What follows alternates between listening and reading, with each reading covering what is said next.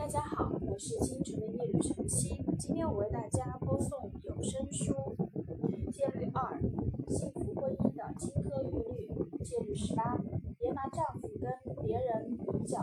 我们身边总不乏这样的朋友，他们的丈夫会赚钱，身材更棒，心肠更好，花更多的时间陪孩子，公婆更好相处。你是否会有意无意地向丈夫提起这些？知道吗？Mark 最近给吉尔买了一辆新的奔驰越野车，他们还打算一月份去夏威夷度假。你的丈夫闲聊的时候说道：“可是言者无信，听者有心。你们家的保姆车都开了七年了，还在继续开。你丈夫打算带你去露营。亚当上个星期晋升为公司合伙人了。”你对丈夫说道。反观你丈夫，他刚刚因为公司并购丢了饭碗。彼得每天跑五英里。你没心没肺地对丈夫说道。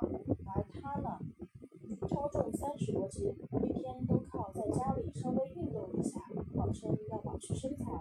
约翰真的很听丽莎的话。哦，每天晚上都乖乖回家吃饭。Jeff 的父母每周末都给他们带孩子。这些话是不是很耳熟？是不是也经常说？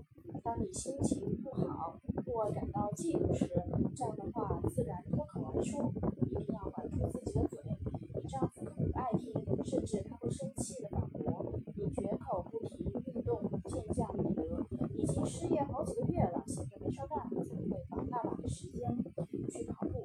一般来说，你丈夫绝对不会认怂。嗯，说的对。然后就努力变得像马尔亚当、彼得和约翰一样，他绝对不会认为自己不听话或者赚钱不多，反而会把你刚刚大肆宣扬的那些男人都埋汰一遍，直截了当的说：“对，你嫁的人既不富裕也不爱运动。”或许他会很生气，大声对你说：“那你怎么不嫁给他呢？”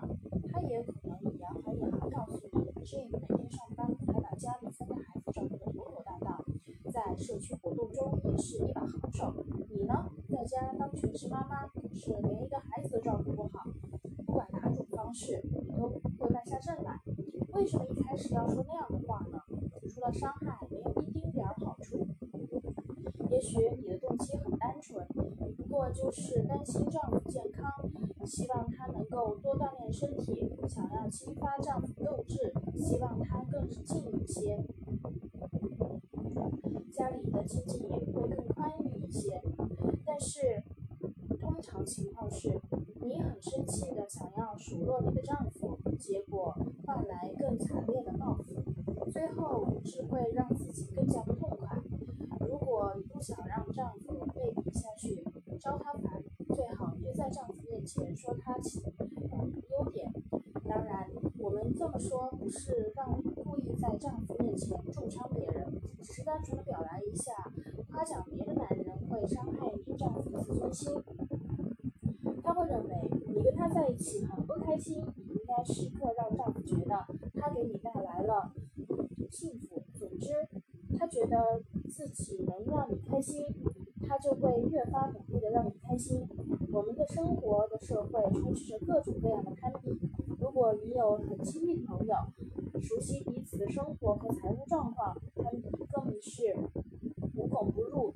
比车、比房、比老公、比收入，不要总是想着你有什么，别人有什么，这只会给婚姻蒙上阴影，你也就忘却了自己嫁给丈夫的那些美好的理由。如果你真的需要倾诉，我建议你找一个口风紧的好朋友，而不是向你丈夫抱怨。丈夫无法给你的东西，你最好连想都不要想。一旦萌生了可恶的念头，马上把注意力转移到丈夫的优点上。